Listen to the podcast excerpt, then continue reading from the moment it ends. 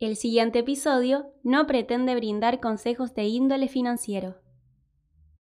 Para arrancar, estaría genial que nos cuentes un poquito eh, quién sos y tu experiencia personal con, con Bitcoin. Dale, bueno, gracias. Eh, mi nombre es Nicolás Burbón y mm, yo estuve por muchos años, este, fue, o sea, con Bitcoin como hobby, eh, trabajaba en la industria de investigación de mercado como data scientist y recientemente, eh, luego de más de 20 años en la industria, finalmente dejé que Bitcoin sea solo un hobby y, que pase a ser mi, mi trabajo full time, así que ahora estoy trabajando en Moon Wallet, que es una billetera para Bitcoin que permite hacer transacciones este, on-chain y Lightning. Así que desde este año estoy full time Bitcoin em, y, en lo otro estoy en Bitcoin desde finales del, bueno, mediados del 2013 más o menos, así que tema bear markets eh, los, he, los, los he vivido en primera persona, así que tema que podemos conversar sin problemas.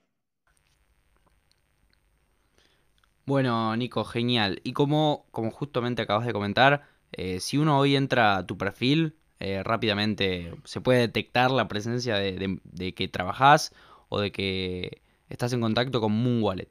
Eh, no sé si se puede contar cuál es tu rol hoy en día en, en Moon.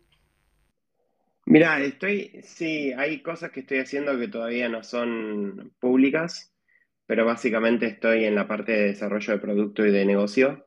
Así que estamos buscando algunas este, nada, nuevas herramientas para agregarle para, para continuar mejorando la experiencia del usuario. Moon tiene como principal objetivo eh, traer la, o sea, llevar el self-custody o la non-custodianship, o para el que está escuchando y que tal vez no entiende, es esto de poder tener realmente las llaves y el control de tu, de tu dinero. Y el objetivo principal de, de Moon es hacer fácil ese acceso, es dar una herramienta que, el usuario se sienta cómodo, que no sienta que, ah, bueno, eso es solo para expertos. Y bueno, nada, la, billetera ya está y, vemos un poco lo que hacen los usuarios, qué cosas interactúan, qué es lo que más necesitan y queremos ir agregándole soluciones para que el usuario no se tenga que ir de la self-custodial, sino que se pueda quedar y desde ahí hacer todas las cosas que precise. Así que un poquito es eso en lo que estoy trabajando, pero bueno, no puedo dar todos los detalles porque todavía lo estamos evaluando a ver cómo, cómo y qué agregar. Obvio, obvio, se entiende. Eh, la verdad que es fundamental, creo, eso, el, tema de, la, de mejorar la user experience. Eh, sobre todo porque el otro día, si no me equivoco, leía eh, un artículo que hablaba que el 70, entre el 70 y el 85%, no recuerdo bien, de, los usuarios de cripto o de Bitcoin eh, no, no autocustodiaban su, realmente su, dinero, sino que lo tenían almacenado en un exchange y mayormente es por esto de, tenerle miedo. Sí, no, es, es, eh, eh, tremendo. Em, tremendo, igual lo entiendo, o sea, tengo muchas conversaciones con usuarios y lo puedo comprender. Em, pero no sé, 60-70% de las personas que, se meten en el espacio están en un exchange por varias razones. Em, en algunos casos simplemente porque nada, porque tal vez sentís que no tenés suficiente dinero todavía. Y entonces este, eh, la responsabilidad de tener custodia te resulta más complejo que el posible riesgo de que ese gran exchange se caiga, etc. Entonces, mucha de la gente que entra en esta tanda tal vez entra con, no sé, con la idea de que el exchange es igual que el banco, viste, esa cosa fuerte y qué sé yo, y bueno, después te das cuenta al final que no, no, necesariamente es así, pero eh, en el tiempo ha mejorado también mucho la, responsabilidad de los exchanges, eh, ha, ha mejorado mucho la seguridad, ha mejorado mucho, ya ves, algunos exchanges grandes que han sido hackeados y que, y que cumplieron con sus, con, sus, este, con sus clientes. Entonces eso genera esa sensación para muchos usuarios de que, bueno, está bien. Después tenés casos como el que estamos viendo ahora de Celsius y etcétera, donde la gente se empieza a dar cuenta, che, yo estaba dejando la plata en un exchange para sacarle un puntito más y, te empezás a repreguntar porque ahora te das cuenta que metieron un corralito, no puedes sacar la plata. Eh, y bueno, creo que la gente va formando esa experiencia, pero sobre todo cuando todavía no tenés tal vez mucho dinero, eh, nada, como que te cuesta más salir de la custodia. Cuando empezás a tener más dinero, aún así hay mucha gente que le tiene más miedo a su, a su propio control que, que al exchange. Eh, pero bueno, desde Moon lo que queremos hacer es, eh, por todos los medios, tratar de ayudar al usuario a que interactúe lo más normal posible con servicios custodio, porque indefectiblemente son el puente para intercambiar tus bitcoins con moneda local. O sea, indefectiblemente los necesitas eh, cuando querés operar vía bancaria, no los necesitas cuando operas vía efectivo, pero aún así necesitas a alguien más que te intercambie las monedas. Eh, y entonces lo que queremos es eh, seguir entendiendo cómo ayudar al usuario a que le sea tan, tan fácil y tan increíble la experiencia ser custodial que, no necesite ni pensarlo en dejarlo en un exchange. Eh, y eso es un poco lo que, nada, lo que día a día se trabaja como prácticamente un único objetivo en Moon. O sea, es, eso. Y por eso la wallet está pensada para tener dos botones lo mínimo posible, a pesar de que siempre hay muchos usuarios que nos piden configuraciones super pro y avanzadas y etcétera, que a todos ahí trabajando nos encantan, a nosotros mismos como bitcoiners, pero pero te das cuenta que, le complicas la vida al usuario masivo y eso es lo que queremos ayudar, ¿no? Eh, sí, la verdad que yo respecto a esto que vos decías, eh, bueno, es una opinión personal, pero no el hecho de poder autocustodiar tus, tus propios activos eh, vale más que cualquier tipo de rendimiento que puedas llegar a tener en cualquier exchange.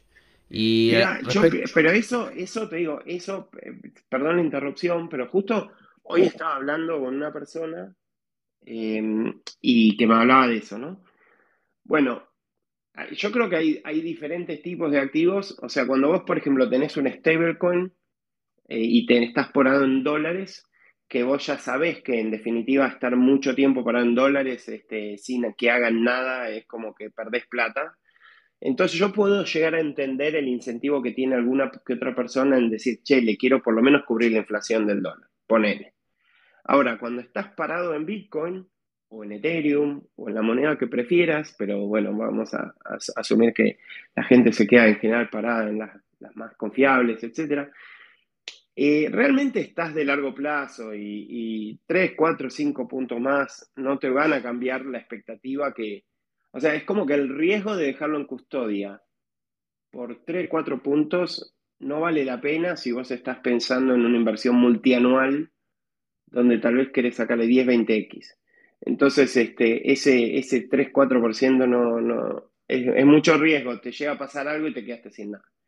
Em, tal vez querés dejar una parte. Hay gente que dice, che, yo tengo una X plata que la tengo en self custodial, pero un poquitito lo mandé para rendir porque lo necesito para el día a día, necesito unos pesos más para vivir. Bueno, ok, está bien, es una necesidad de, tu, vida cotidiana, te lo entiendo, pero si no, no, no, no. Es, tentador, pero no, pero es mucho riesgo. Y lo digo por experiencia, porque he perdido plata en esas cosas. lo digo por, por experiencia personal. Yo hablaba de, me refería especialmente a Bitcoin, ¿no? Como, como activo, no a algunas stablecoin. Y justamente esto que mencionabas vos de la user experience, la verdad que eh, los quería felicitar, porque la verdad yo cuando arranqué en este mundo me dijeron descargate Moon, eh, y bueno, eh, si bien han ido mejorando la experiencia del usuario desde que yo me la instalé por primera vez, para que te des una idea, el otro día yo vi un conocido que se había creado una cuenta o estaba mandando un link mediante Instagram, mediante redes sociales, de cafecito, de un, de un cafecito justo bueno, acá. Acá y, justo, y, y le, le, mandé, che, qué copado, te es un cafecito, que esto, que aquello, lo otro. Y le terminé instalando una. Se lo terminé linkeando a una, a una billetera Moon, a una. A una. Nada, una billetera. Eh, explicándoselo por WhatsApp y entendió todo perfecto. Le mandé muy poquitos, un par de satoshis para que, para que tenga y, o sea, cero idea de Bitcoin la persona, así que nada, eso es una, un claro ejemplo de que la experiencia del usuario en Moon no, no, es, no es algo difícil, no es algo a lo que temer. Claro, bueno, eso, eso, es lo que, eso es lo que apuntamos. Lo que pasa es que, eh, lo, que te, lo que te sucede es que cuando la gente se baja Moon y, recibe, recibe su dinero, etcétera, la experiencia está bastante lograda para que el usuario tenga que tener un mínimo de instrucciones, o sea, muy, muy básico de instrucciones, pero con muy poquitas instrucciones realmente vos ya sepas más o menos enviar y recibir. Ahora, cuando querés interactuar con el mundo exterior, ahí es donde el usuario entra en un montón de, fricciones y conflictos y miedos y cosas, porque el mundo exterior, bueno, eh, tenemos una cantidad muy grande de usuarios de Moon que de repente eh, nada, es eso como dijiste vos. Eh, te explicaste por WhatsApp, más o menos escuchó Bitcoin, qué sé yo, y listo, ahora tiene Bitcoin común.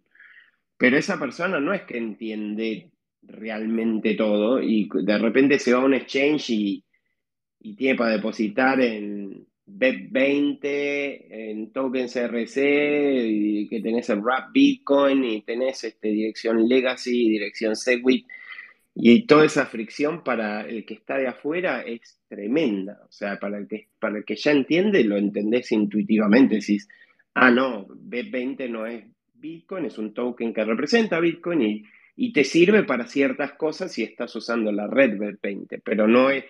Pero la cantidad de gente que nos hace preguntas, nos pide soporte, no entiende esas cosas es bastante grande. A pesar de que el uso dentro de la wallet es muy sencillo, el mundo exterior es como muy fragmentado y por eso es lo que estamos tratando de entender, cómo seguir ayudando para que la gente no diga, che, tanto lío, nada, me quedo en el exchange y listo. Entonces, bueno, nada, cómo ayudar para que eso no pase, ¿no? O sea, cómo seguir simplificando la experiencia. Em, sí, la verdad que concuerdo, eso es fundamental. Si no, de lo más lo más importante, de lo más importante seguro, el tema de la experiencia de usuario. Y llevándote más a, volviendo a tu lado personal, saliendo un poco de Moon, eh, muchas, en muchos de los podcasts o en muchos de los episodios o spaces que te escuché participar o hablar, eh, me acuerdo por ejemplo uno de un podcast que se llama Subamos el Volumen, eh, se te nota muy, muy entusiasta o que, o que te centraste o elegiste, no sé cómo, cómo llamarlo, eh, en la idea de, de Lightning. primero, aclararte que el oyente, el, ya explicamos Lightning en, en nuestro podcast. Pero la pregunta es, ¿por qué? ¿Por qué? ¿Qué, fue lo que te llamó la atención? ¿Por qué te especializaste, digamos, en esta rama? No, creo que Lightning para, o sea, cuando está, cuando está accesible, o sea, a ver, yo he probado Lightning, me parece como increíble para bajar la fricción del costo de una transferencia para el usuario. Me parece que es realmente la herramienta que, que efectivamente permite que Bitcoin eventualmente pueda ser usado para retail y para cosas eh, en general eh, pequeñas. Eh, me gusta la característica que tiene de que, que no tiene trazabilidad on-chain, entonces, nada, cuando, cuando uno empieza a entender un poquitito cómo funcionan las blockchains, está buenísimo que sean públicas para que sean auditadas, pero es terrorífico para la privacidad la gente lo entiende mucho después, o sea, te cuesta entenderlo. Yo para que se den una idea, cuando empecé en Bitcoin tenía un llavero eh, de acrílico con un QR de Bitcoin de una única dirección grabado y yo usaba ese llavero con ese QR, no había buenas mobile wallets y, y de repente tenía ese QR y si alguien me quería pagar algo, me pagaban siempre a la misma y única dirección Bitcoin y esa persona que me pagaba, si entraba a la blockchain, podía ver absolutamente todo lo que yo hacía, todo lo que había juntado, todas las transacciones que había hecho. Y así me ha pasado a mí, que en ese momento, no sé, la gente me pasaba y de repente miraba si tenían 100 Bitcoin y el tipo te estaba pasando 10 dólares y vos mirabas para atrás y tenías 100 Bitcoin adentro. Em, y entonces, este, bueno, Bitcoin mejoró mucho eso con las billeteras em, que, generan siempre nuevas direcciones. Es mucho más difícil eh, mejorar, eh, traquear la privacidad, eh, tu saldo, pero eso es mucho más difícil para un usuario común, para vos, para mí. Pero para las empresas que se dedican a esto, con algunas heurísticas, más o menos logran armar una buena imagen de cuál es tu dinero. Con Lightning lo rompes a eso. Lo rompes bastante por lo menos, lo rompes bastante. Y para un usuario común no te tenés que preocupar. Em, de repente vos a veces estás interactuando P2P con alguien que no conoces y le estás pasando y esa persona de repente ve lo que tenés detrás. Y vos no querés, no sé, por seguridad, por un montón de cosas, no querés que vea eso, no querés que tenga acceso a nada tuyo. Entonces, este, nada, cuando haces transferencia por Lightning, de eso te olvidás, o sea, paz mental, no, no te tenés que preocupar. Eh, eso es algo que muchos usuarios tal vez no valoran tanto porque están empezando y les gusta Lightning la, la parte instantánea, los bajos fees, pero a mí me gusta mucho la parte de privacidad también. Eh, y después, bueno, nada, la parte de instantaneidad y bajo fees. Si yo miro mi billetera de Moon hoy, eh, de las últimas 50 transacciones que hice, 48 fueron por Lightning. Em, y es porque me la paso jugando con cosas, qué sé yo, regalo cupones de no sé qué por Twitter, hago una cosa u otra, un juego, pruebo una página, me la paso probando cosas que on-chain, por más que los costos de los fees de Bitcoin están bajos, pero entre que, que pagás el fee, que esperas las confirmaciones, etcétera, nada, no, no se te hace tan, tan intuitivo. En cambio, a mí me gusta mucho Lightning porque te permite nada, en un instante, qué sé yo, se te dio, como vos decías, alguien está poniendo cafecito, pum, le tiraste unos pesos, escucho ahora un podcast, pum, retiro unos ads. Es como que estás todo el tiempo usándolo, eh, que on-chain no lo haces tanto. Y entonces por eso me gusta también mucho. Y bueno, respecto a todo esto que hablas vos, de todas las, las posibilidades, todas estas puertas que una tecnología como como Lightning abre, que es por lo que vos te terminaste, bueno, no sé si especializando, pero te notas tan entusiasmado. Eh, yo, nosotros... igual, perdón, agrego, porque Lightning, o sea, esto se habilitó formalmente después de cuando se hizo el upgrade de Bitcoin llamado Segwit. Ahí es donde empieza y, y, recordemos también había una carga muy emocional para el que viene desde ese momento eh, donde se forquea, se divide la red de Bitcoin, casi colapsa todo, casi todos perdemos todo. O sea, Bitcoin estuvo a punto de romperse todo en el 2017 con, la, con el fork de Bitcoin. Y, digo literalmente porque la red se había dividido en dos, cada parte quería que la suya se llame Bitcoin. Era una, división hostil de la red y por, por un buen tiempo no, se, no podías mover de forma segura los Bitcoin. Fue un caos total. Y bueno, nada, yo me quedé del lado que, que, dijo, che, mantengamos a Bitcoin con un pequeño cambio en el tamaño del bloque, con un truquito llamado Segwit, que permitió que los bloques en vez de ser de un mega ahora son de 1,5, 1,7, bajo la promesa que la escalabilidad iba a venir con otras cosas, como Lightning. Entonces, nada, cuando tenés una, una, cosa tan fuerte emocional porque decidiste y tomaste una decisión de quedarte de un lado de la historia bajo ciertas premisas, entonces cuando ves que esa premisa empieza a funcionar, nada, te gusta el doble, ¿entendés? Porque si bueno, no la re, o sea, no me equivoqué, qué sé yo, es, también un poco eso. Claro, justo eh, lo que te iba a comentar era, bueno, algo relacionado a eso. Eh, trajimos un invitado que, bueno, no, no, voy a nombrar el nombre por las dudas, eh, que la pregunta que le hice, yo me acuerdo, fue cómo se hacía en ese momento, cuando todavía no existía Lightning, obviamente, para, para defender la idea de Bitcoin. Y eh, lo que me respondió, muy tranquilo, me dijo que, no me acuerdo las palabras exactas, pero como que Lightning no era vital para Bitcoin, ni en ese entonces ni ahora. Eh, no desestimó obviamente a Lightning, es más, eh, si no me equivoco, reconoció que, que, trajo un gran avance, pero medio como que dio a entender que, que Bitcoin hoy en día podría prescindir de Lightning. ¿vos, ¿Vos crees esto? Mira, yo, o sea, pasa que en Bitcoin hay, por supuesto, no, no, no, no hay una sola idea de qué es y para qué es y cómo tiene que ser. O sea, no. Y digamos, por suerte es así. O sea, por suerte Bitcoin no tiene una, una directriz que, que, te dice para acá vamos y todos entendemos lo mismo. ¿no? Eh, hay muchas ideas, hay muchas discusiones, muchos conflictos. Pero eh, dentro de todas las cosas hay algo que más o menos está claro, que Bitcoin justamente lo que tiene que, lo que, lo que, tiene que lograr es mantener una narrativa consistente en el tiempo.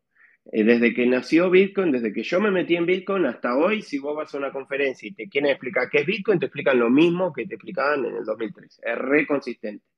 No, no, se, no, se, no se dispara para muchas cosas.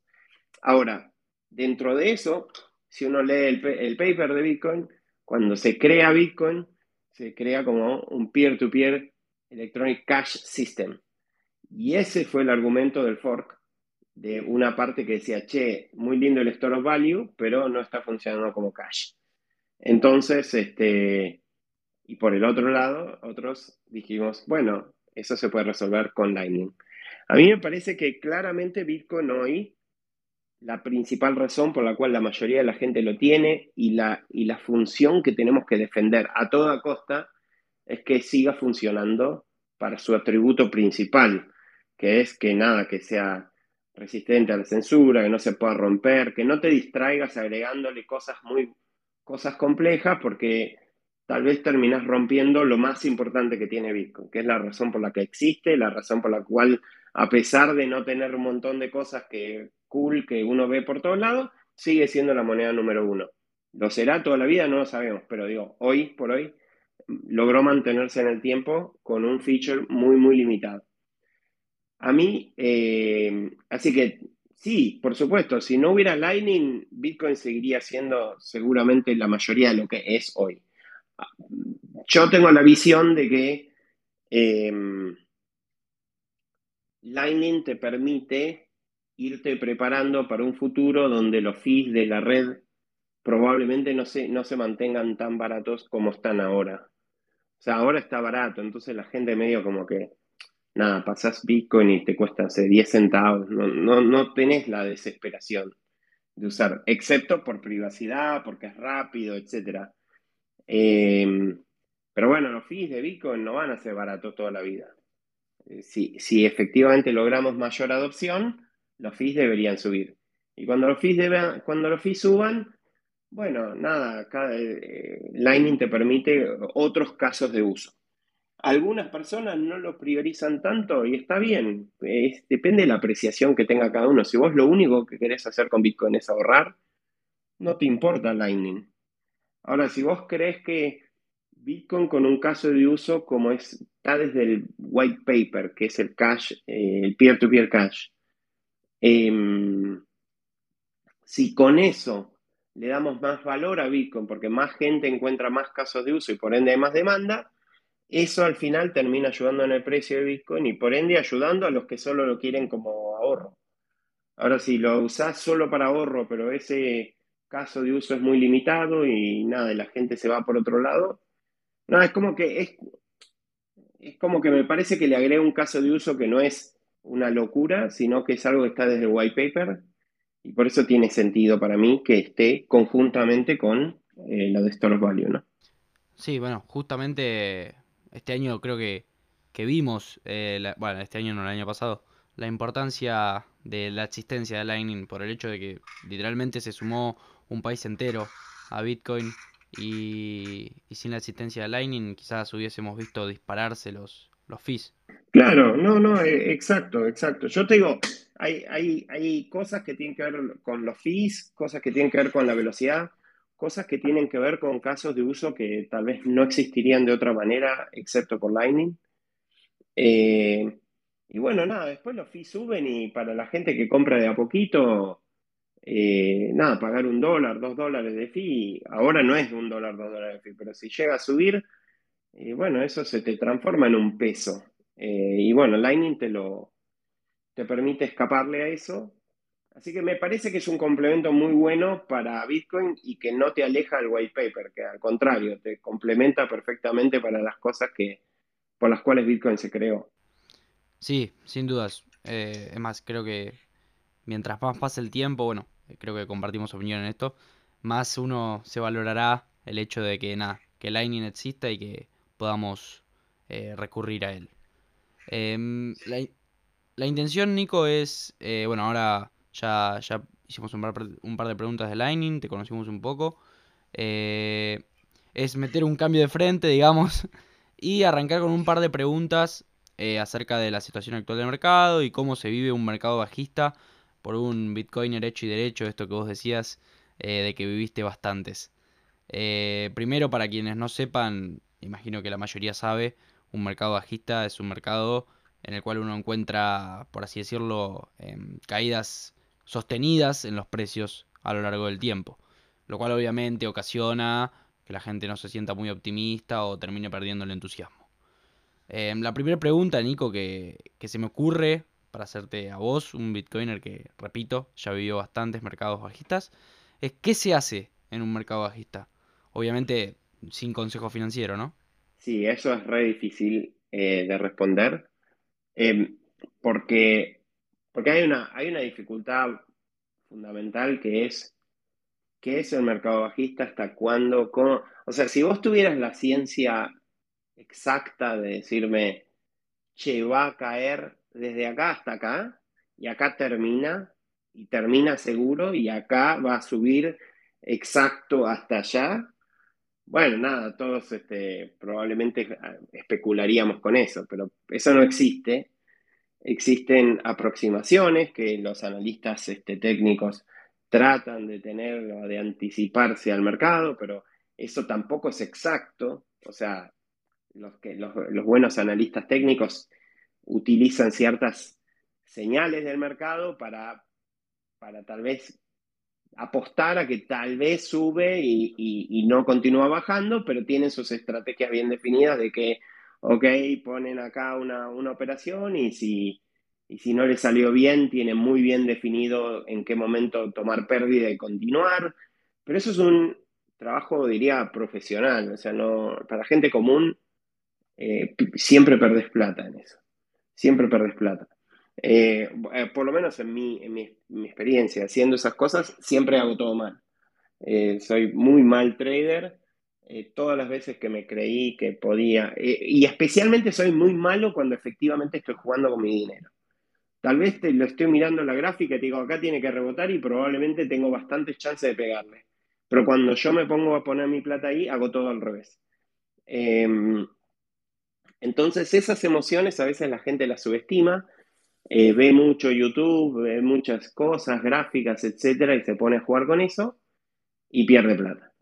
Entonces, em, nada, creo que cada uno, cada uno lo maneja y depende mucho de para qué estás y qué horizonte de tiempo estás planificando. Bitcoin, en general, si, si te metes, si entendés los fundamentals, etcétera, de alguna manera estás tratando de tener una posición en Bitcoin como hay, distintos gradientes, ¿no? ¿no? voy a hablar por mí porque yo estoy como en un extremo bitcoiner que probablemente no es la realidad de la mayoría, pero em, para la mayoría de la gente dice, che, el mundo no sé para dónde va a ir, veo lo que está pasando el dólar, veo esto, entonces quiero tener una parte en Bitcoin, sé que es muy volátil, esto es para largo plazo. Entonces, toda esa gente lo que se pone como único objetivo es ir juntando cada vez que puede más Bitcoin.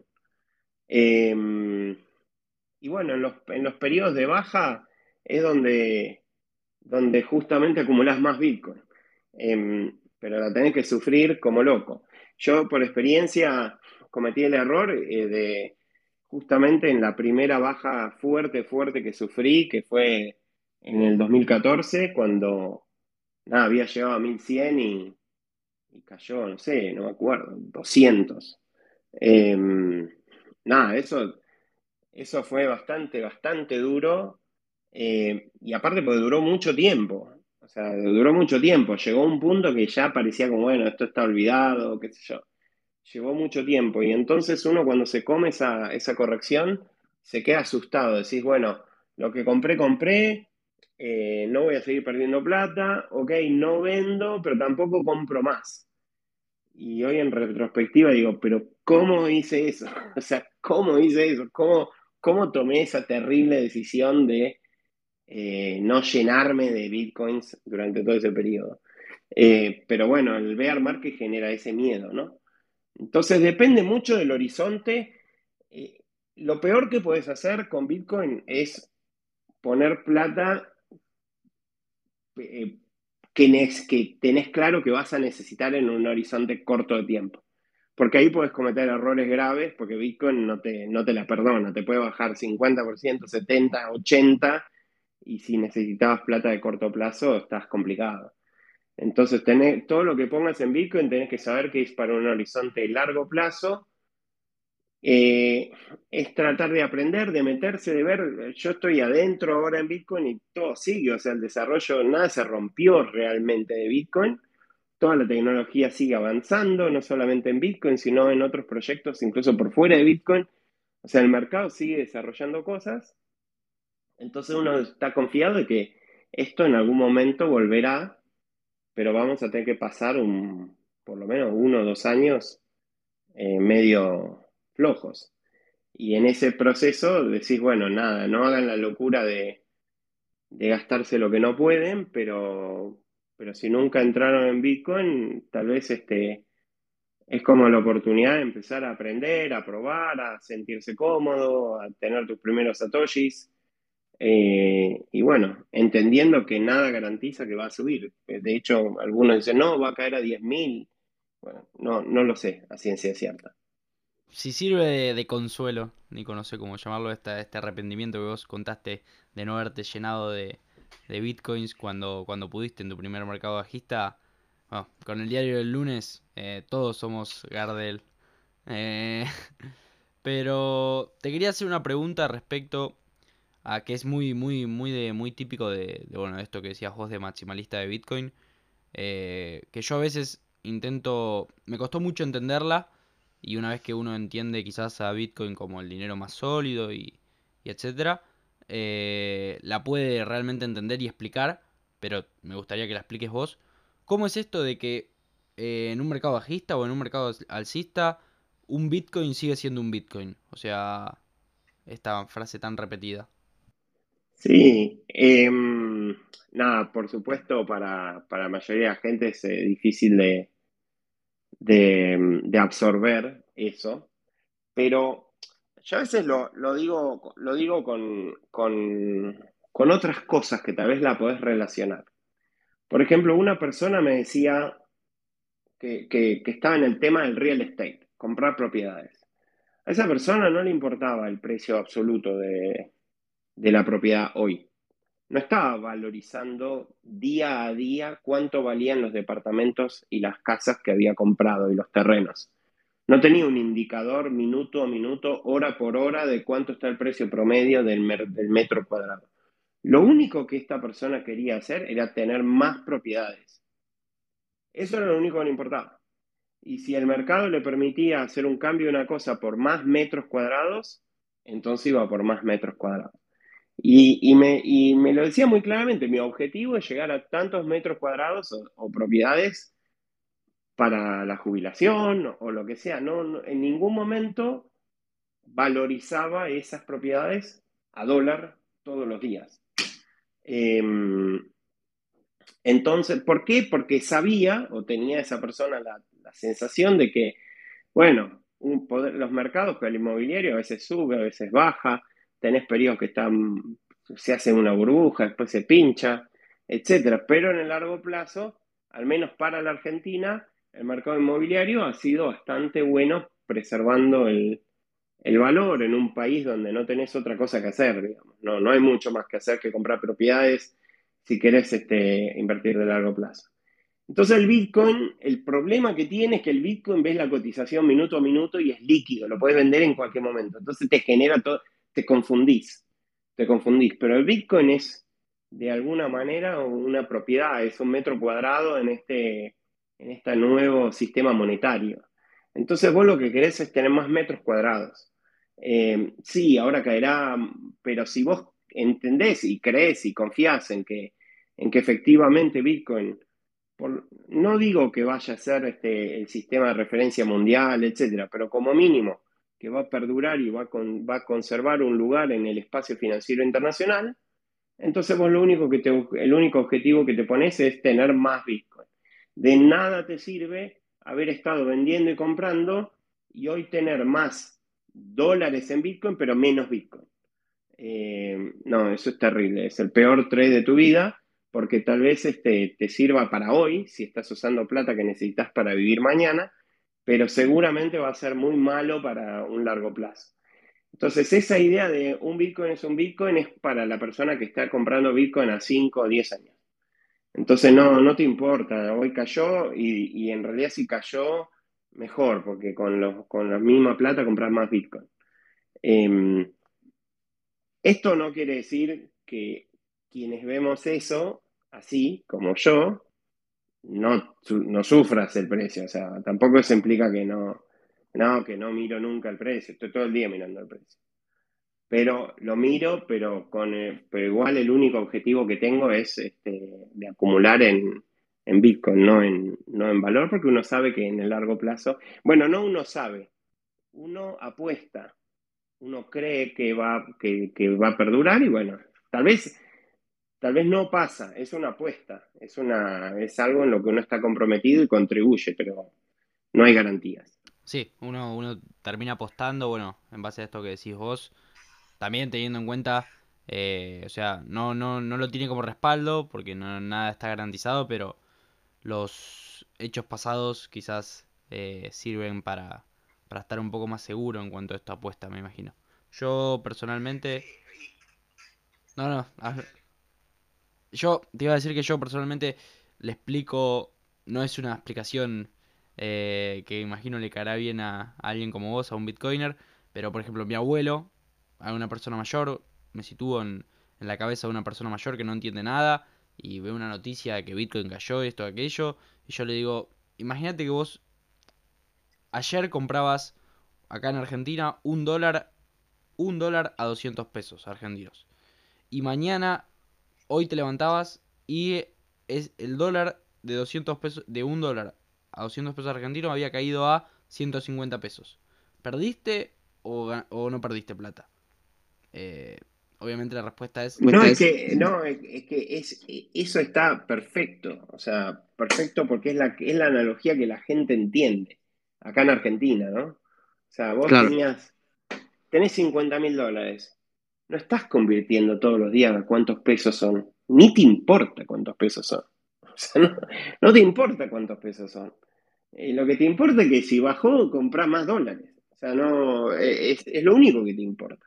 Porque tenés cierta confianza que a pesar de que el dólar no es una buena reserva de valor, Argentina está tan rota, tan destruido todo, que termina siendo una buena reserva de valor para la Argentina.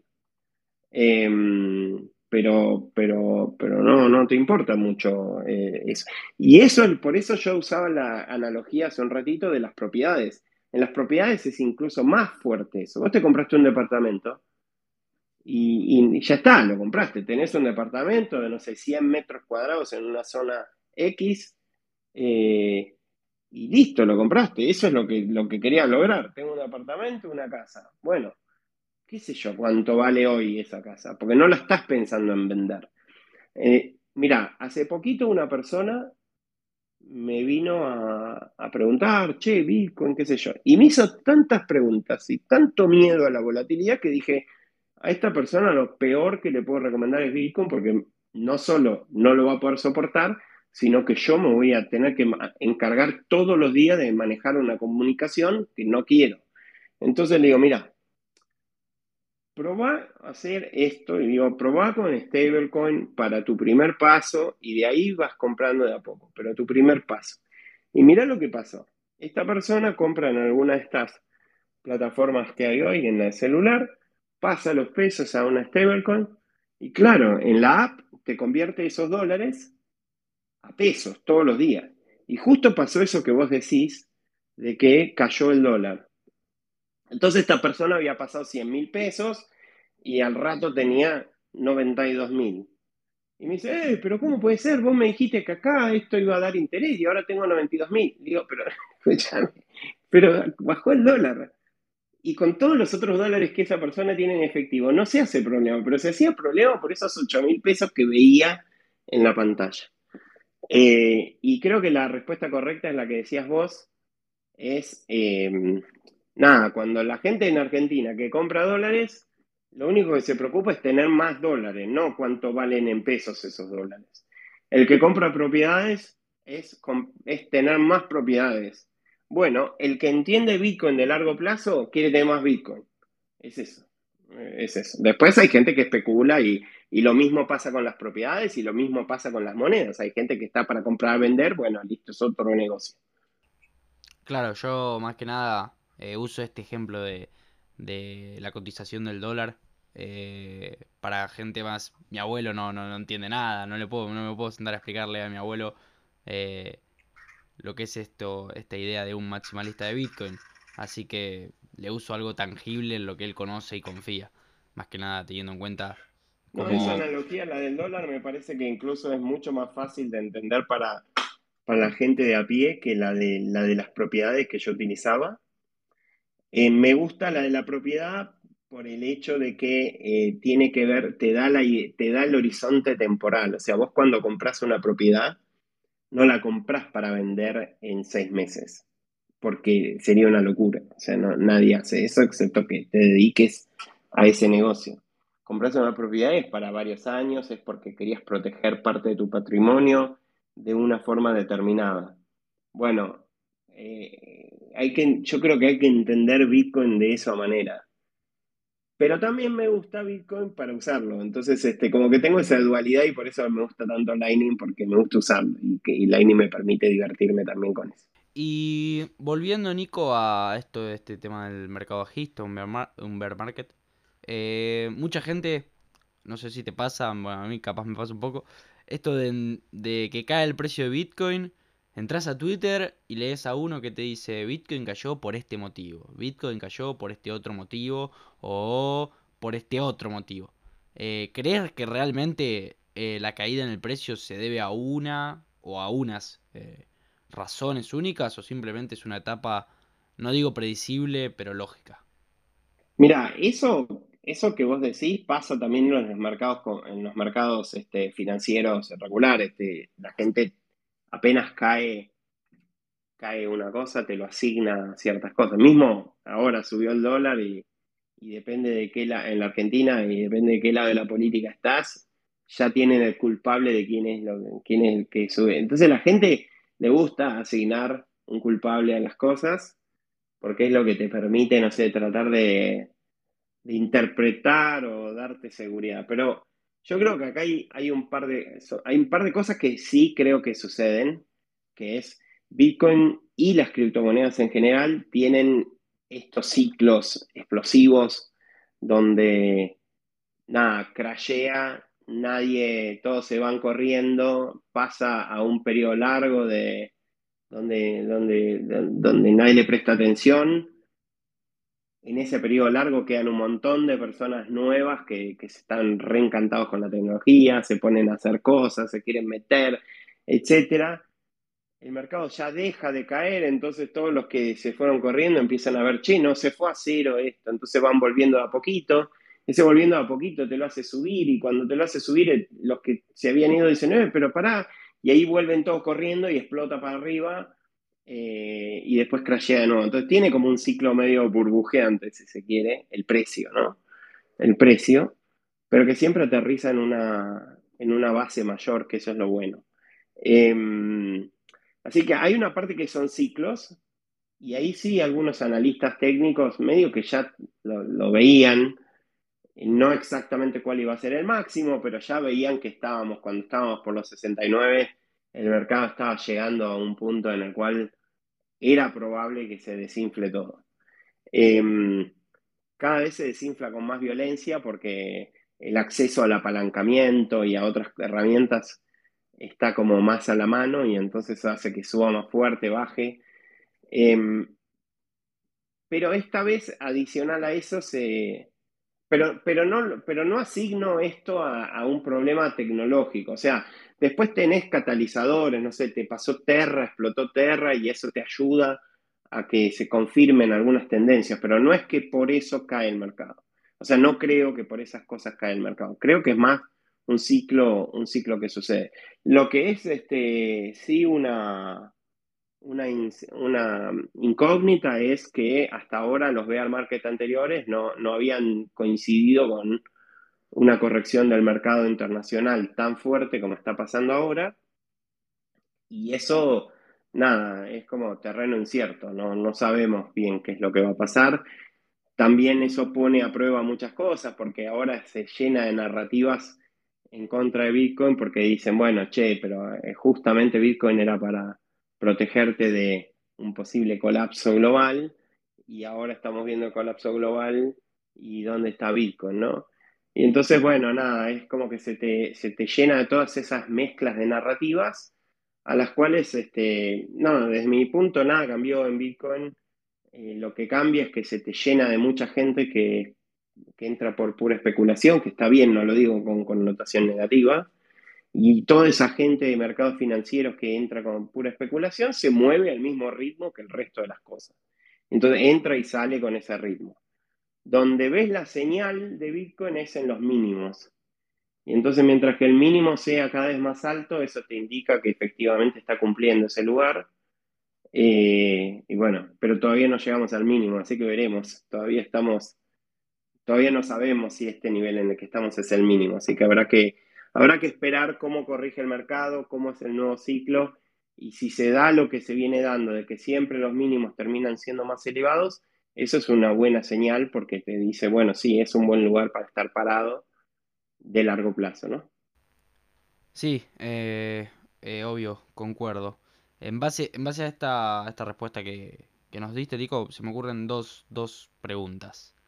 Eh, vamos por partes con la primera, hablando de esto de que vos mencionaste de, que mucha gente se fija o esta situación que se está dando de que también el mercado tradicional está cayendo.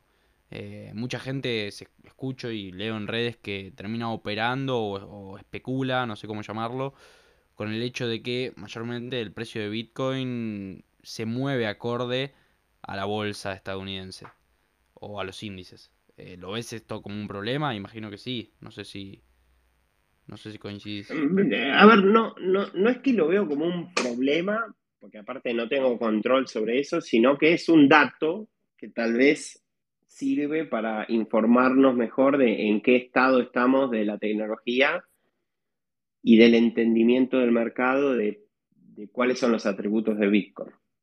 O sea, claramente vos te das cuenta que eh, todavía la fuerza de el componente puramente especulativo, eh, para llevarlo para arriba y, y crashear el precio, todavía es muy fuerte ese componente. Y ese componente no, no, no analiza los fundamentals, ni mucho menos. Los fundamentals los ves cuando todo ese componente se va y te queda una base mayor de precio. Ahí es donde ves los fundamentals, porque esas personas que a pesar de todo el bear market se quedaron, Em, esas personas están entendiendo otra cosa, diferente. ¿sí? Em, entonces, para mí, para mí hay como dos elementos. Uno que es inevitable, y un montón de gente, y, eso tiene que ver con que, con que vos ves, por ejemplo, que nada, no importa lo que una blockchain te diga que promete, o cuál es su política económica, o todo ese tipo de cosas, hay todo un componente especulativo que compra y vende de igual manera, no importan los fundamentos, no importa nada. Em, ese componente ahora se está retirando todo. Eh, muchas veces se están retirando a pérdida también. Y el que se queda es el que se quedan, se quedan principalmente dos grandes eh, grupos. Uno es el que ya viene de otros bull market anteriores y que aún con la caída igual está en profit y está recomprometido, ya entendió, sigue en profit y sigue para, para largo. Y después todos los nuevos, y, estos días estuve hablando con mucha gente, ¿eh? hay muchos, muchos usuarios de Moon que entraron en esta última, menos de dos años. Todos, todos en pérdida respecto a su, punto de, de entrada Em, pero nada, vos escuchás un montón de gente que nada, que, ya entendió, que ya lo vio, que esto ya pasó y, más bien están aprovechando la pérdida, la bajada para, para, para de a poquito seguir acumulando. Em, entonces, toda esa base de gente que, que comprende los fundamentals es lo que le da soporte y lo que hace que, ojalá en algún momento finalmente se despegue el Bitcoin de eh, de la bolsa americana.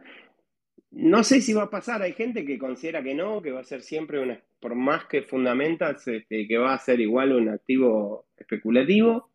Yo creo que en algún momento el mercado va a valorar, pero todavía no son suficientes años para que el mercado realmente tenga fe plena en los atributos de Bitcoin. Todavía es una tecnología nueva, entonces este, es difícil que el mercado valore de esa manera eh, esos atributos. Sí, justo eh, haciendo referencia a esto que vos comentabas del usuario que, por más que esté en pérdidas desde su punto de entrada se queda y aprovecha eh, este, este, este, mercado bajista. te quería hacer una pregunta, porque se lee mucho o suena mucho la frase que los mercados bajistas son para construir. Yo, no sé, la cambio un poquito para quienes todavía no indagaron o no, no estudiaron o no conocen todo este mundo. Y la cambio un poquito la frase y digo, los mercados bajistas son para aprender. No sé si tenés alguna recomendación, algún libro para aprender sobre Bitcoin, algún lo que Bueno, eh, de hecho, de hecho así fue al menos para mí. Eh, nada, igual la, la, lamentablemente la mayoría de la gente no lo, no, lo aprovecha así. La, mayoría de la gente quiere aprender cuando está de moda y está el FOMO. Pero a mí me pasó esto, nada, se crashó el mercado, listo, parecía como que no había nada más nuevo, pero a mí me había gustado realmente, aparte me había empezado a relacionar con gente de la comunidad, es como que de repente había, había creado todo un grupo de amigos nuevos. Eh, con los cuales me gustaba compartir y tratar de aprender un poco más. Eh, en ese momento, eh, uno de los, de los oradores más conocidos era Andreas Antonopoulos, y él tenía el libro Master in Bitcoin, y bueno, me lo, me lo devoré ese libro, bastante pesado en algunas partes, este, pero es, es donde realmente sentí que empezaba a entender mejor las cosas cómo funcionaba realmente eh, lo que yo estaba, de lo que yo estaba hablando. Y bueno, nada, me consumí montones de videos, no, no te podría indicar algo específico más allá de este libro que para mí, para mí fue como un punto de entrada importante. Él después sacó Master in Ethereum y sacó ahora Master in Lightning Network. Em, no leí el de Ethereum, pero me leí el de Lightning y eh, tengo pendiente, algún día me da curiosidad leerme el de Ethereum también, pero no, no, no lo leí, me leí el de Bitcoin y el de Lightning.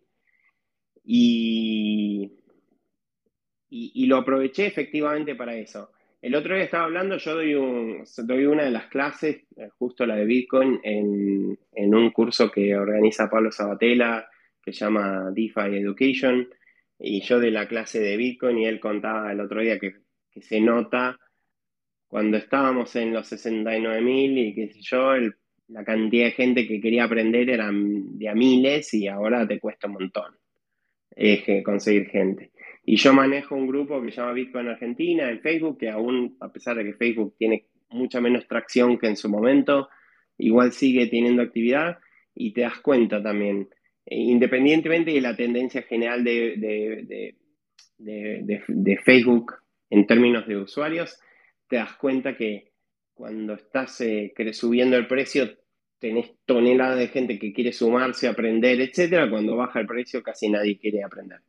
Y eso es una tendencia lamentable, porque justamente ahora, donde la mente la tenés más despejada, donde no estás todo el día escuchando cosas, memes, este, rayos láser en los ojos, que yo los he tenido, eh, y que, y, puedes decir, bueno, estás más relajado para aprender, si es que te interesa, ¿no? Pero me parece que es un buen momento para, para aprender.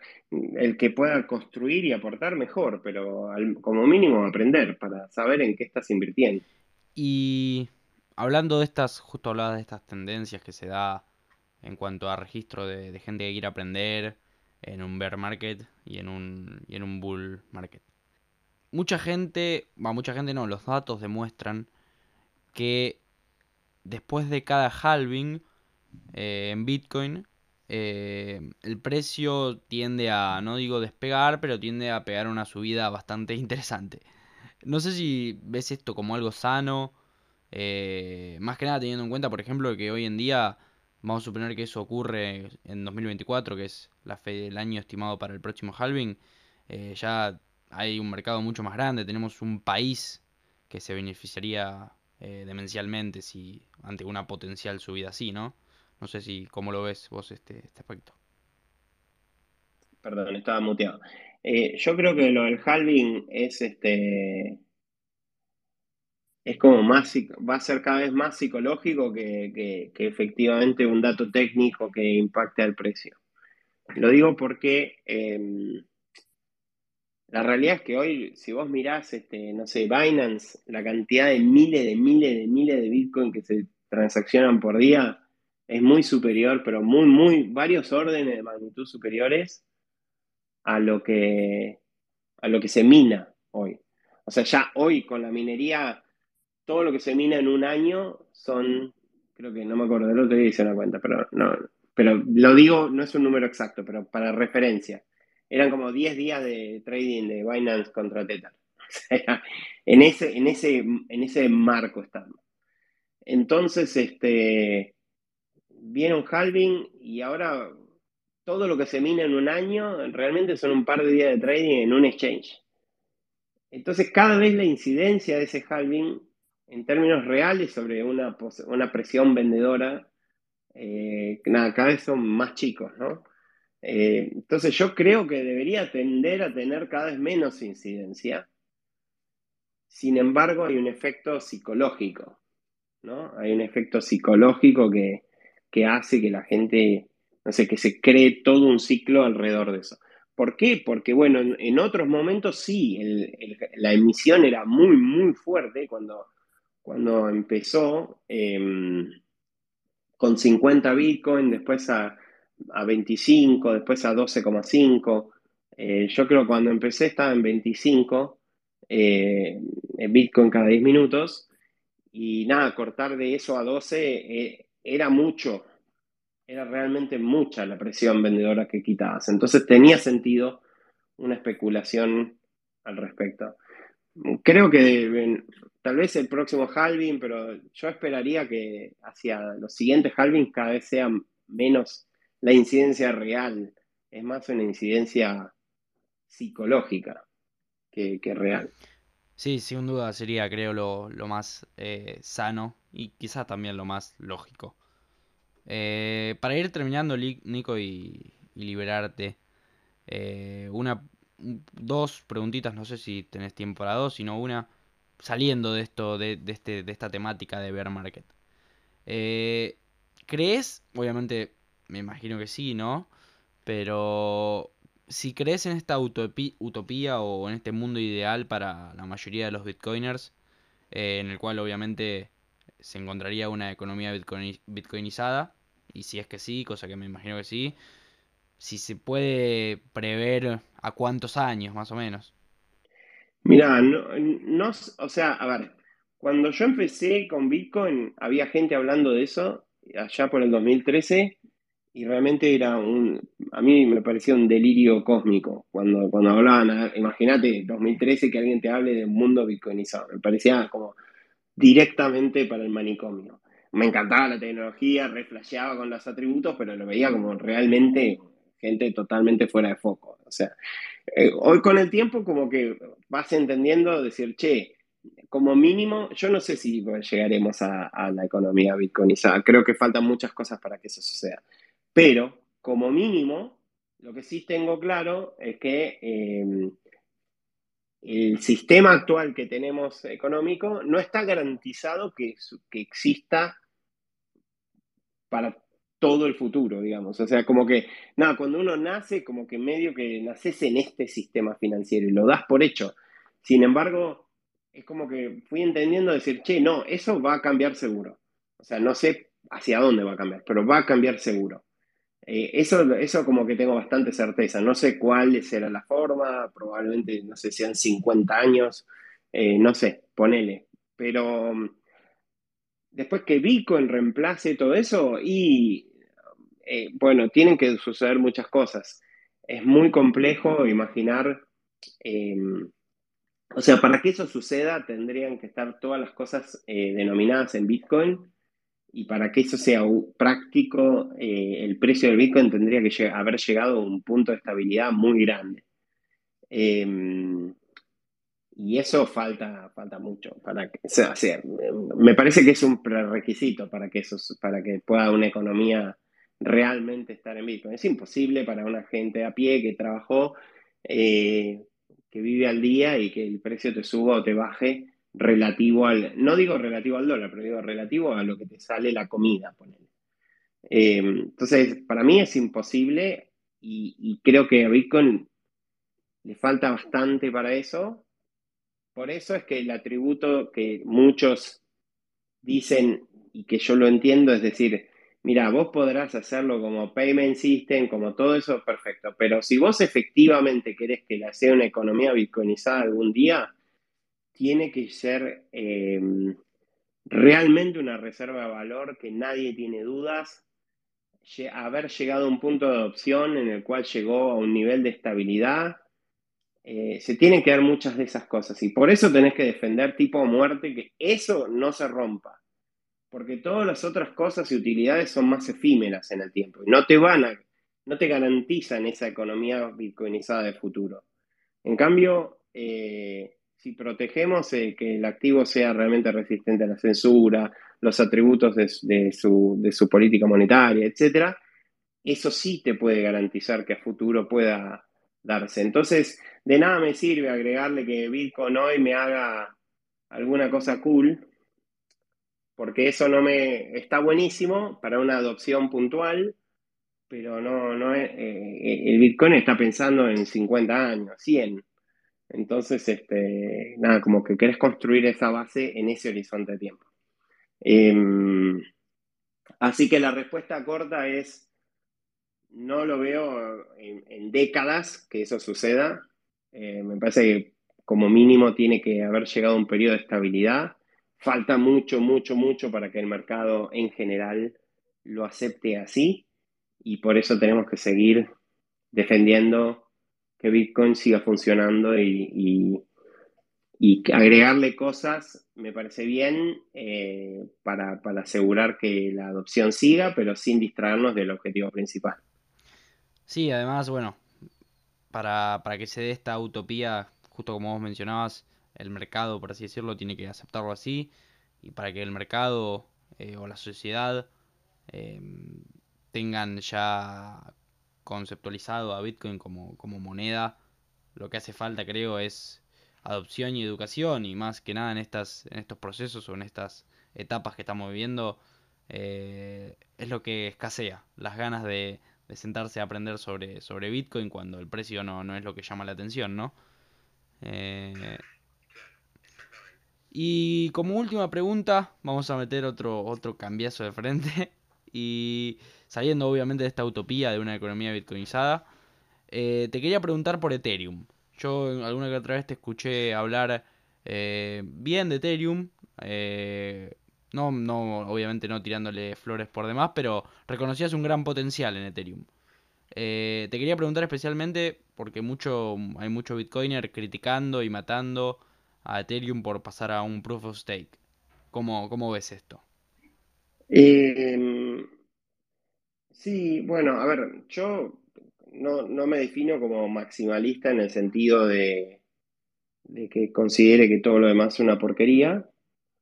Lo que sí me considero es una persona que, como nada, habiendo pasado ya varios periodos donde te llenas de porquerías y, y has visto tantas estafas y tantas cosas que van con un eslogan que convence a mucha gente y vos ya sabés que no hay nada por detrás. Eh, entonces soy mucho más conservador, digamos, dentro de cripto y por eso medio que me focalizo en Bitcoin y no mucho más.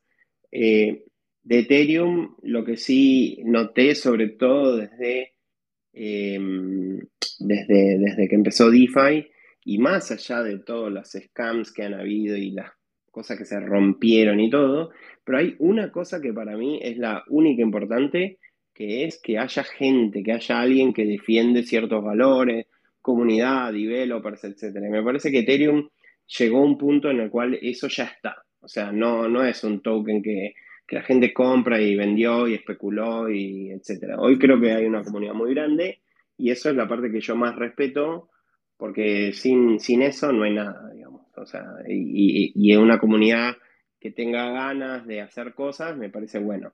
No es que coincida yo con la visión, un montón de cosas, me parece complicadísimo Ethereum y, muchas de las cosas que se están haciendo están, las, las reentiendo desde el punto de vista de escalabilidad, pero me parece que es una complejidad impresionante para un usuario de a pie eh, que tiene que entrar ahora y tiene una misma dirección que puede funcionar en un layer 1 eh, o en los 20 layers 2 distintos y que tiene que pagar con una cosa y que tiene un token para la otra. Entonces lo veo como que está en un periodo de que está buscando su escalabilidad, pero falta mucho, pero mucho, mucho, mucho, mucho tiempo para que eso se logre condensar a un punto que sea usable para un usuario de a pie para el que se está metiendo ahora es un mundo de oportunidades porque nada, encuentra cosas que, que, solo poquitos las pueden usar y los que están ahí nada, están aprovechando todo eso y me parece muy bien. Entonces, eso es mi posición sobre Ethereum, pero uso poco Ethereum, o sea, yo no, casi no uso, o sea, realmente no, debo haber movido Ethereum una sola vez en, en este año, o sea, para, para decirte, para darte una idea. Eh, entonces, este, pero sí respeto toda esa parte de la comunidad, etcétera. Y sí, lo que sí he probado para, entender son todas las otras cadenas y las Layer 2 y las sidechains y Polygon y esto que el otro, porque nada, porque quiero entender, no me gusta hablar por bien o por mal sin entender nada. O sea que si, si voy a hablar es porque entiendo y si no, me, me callo. Eh, entonces, bueno, nada, como que traté de formar una opinión. Me parece que hay cosas muy buenas eh, y listo. Respecto específicamente al Proof of Stake, Proof of Work, mira, eh, la gente subestima las cosas. Dice, no, sí, Proof of Stake, esto que ayuda a la descentralización, que es esto, no sé qué, un montón de cosas. Bueno, si fuera tan fácil ya hubieran pasado a Proof of Stake. O sea, claramente no es tan sencillo dar las mismas garantías de seguridad que da el Proof of Work, que anda. El Proof of Work eh, también garantiza una distribución de las monedas de forma eh, justa. Todas las cadenas que nacen, o sea, yo las que, lo que más critico son las cadenas Proof of Stake que tuvieron todo un pre-mine tremendo, porque el Proof of Stake es como que es la herramienta perfecta para, para quedarse en el, en el, poder de las decisiones desde el minuto uno. Sos early adopter, sos un VC que compró todos los tokens y ya está, tengo el stake y más o menos voy a controlar forever eh, la cadena.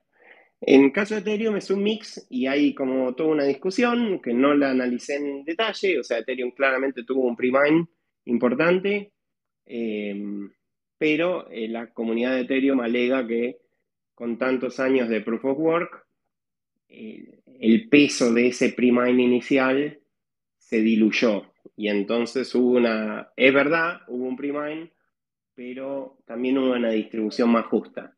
Bueno, no lo tengo analizado, no lo sé. Es un hecho, nada más está por ahí.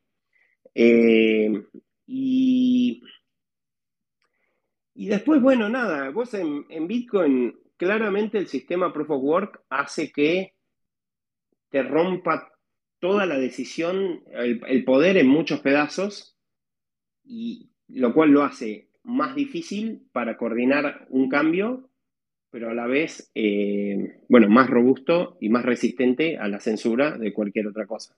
Vos en Proof of Work estás confiando en nadie, básicamente, o sea, en la, en la termodinámica, o sea, no, estás confiando en, en la energía, la energía misma es la que te da el orden de las cosas, la aleatoriedad, no hay nadie, no hay ningún punto en el cual estás confiando, en nada, de nada.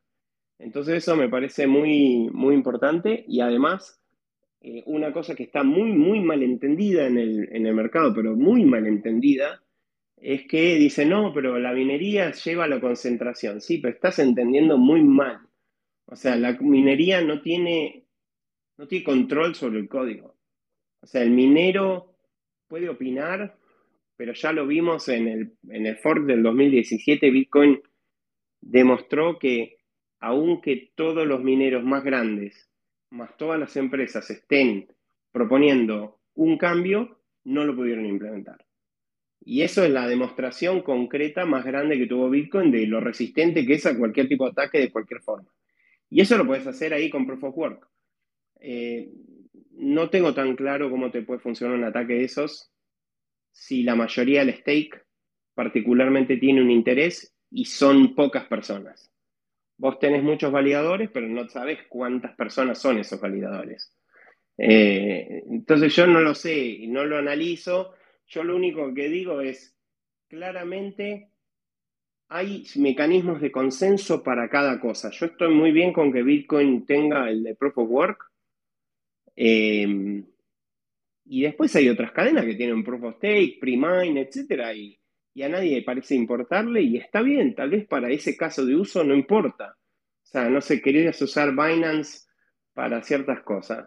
Y tal vez no te importa que no sea totalmente descentralizado, porque no es que estás ahorrando para tu vida y querés resistir a un ataque imperial, tal vez lo único que querías era mover una moneda, cambiarla por otra y salir. Entonces, está bien, y tal vez eso era mejor que ir a un sistema centralizado. Entonces, me parece que hay como un...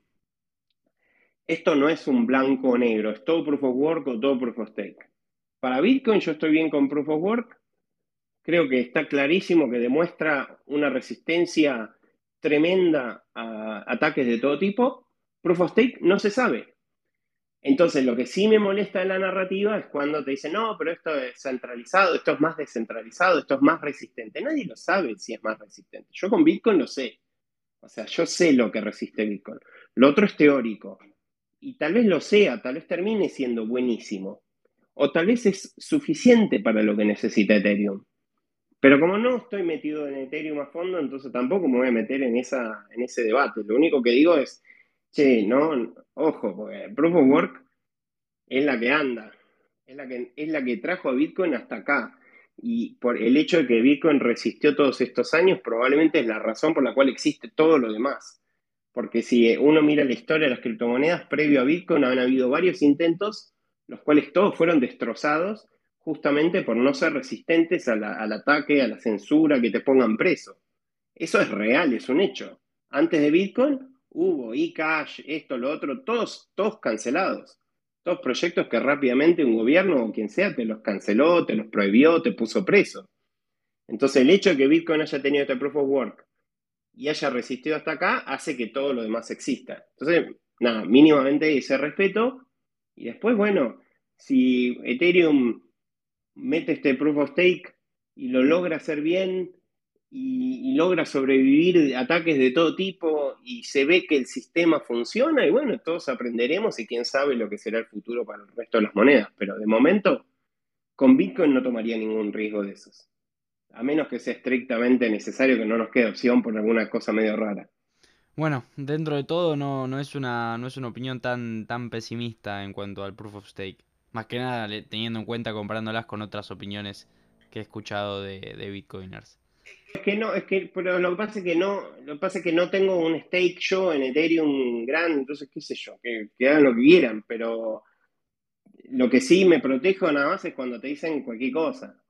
O, me parece, por ejemplo, que se mezclan cosas con el pase a Proof of Stake, entonces la narrativa ahora pasa a ser que es el ultrasound y yo digo, la verdad que se confunde todo, porque no, qué sé yo, la, característica que tiene Bitcoin es justamente que, nada, no cambió, nadie lo puede cambiar, no hay ni una persona decidida cambiar.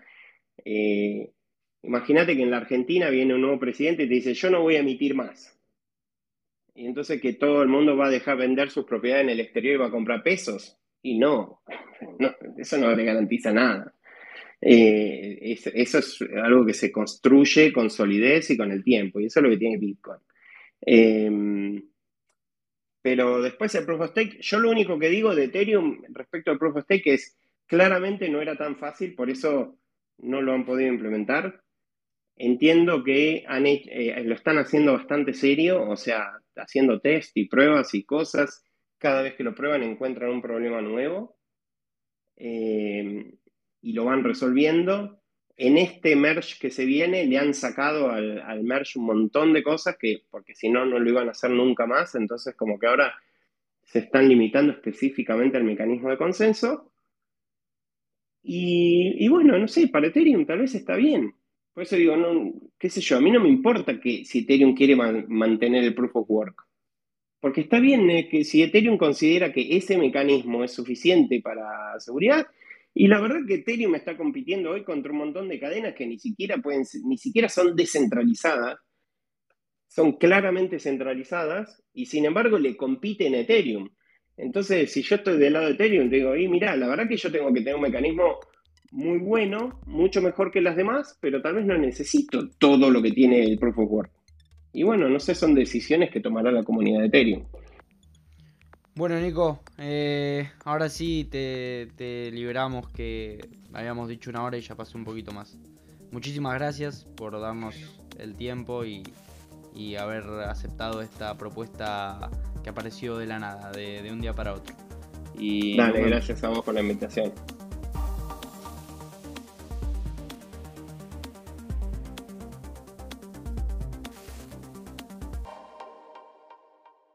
Escuchaste Revolución, un podcast original para Spotify. Guión y conducción, Mateo Cuoteri. Música original, Gabriel Pietronave. Producción, Leonardo Pisani. Locución, Camila Aranda.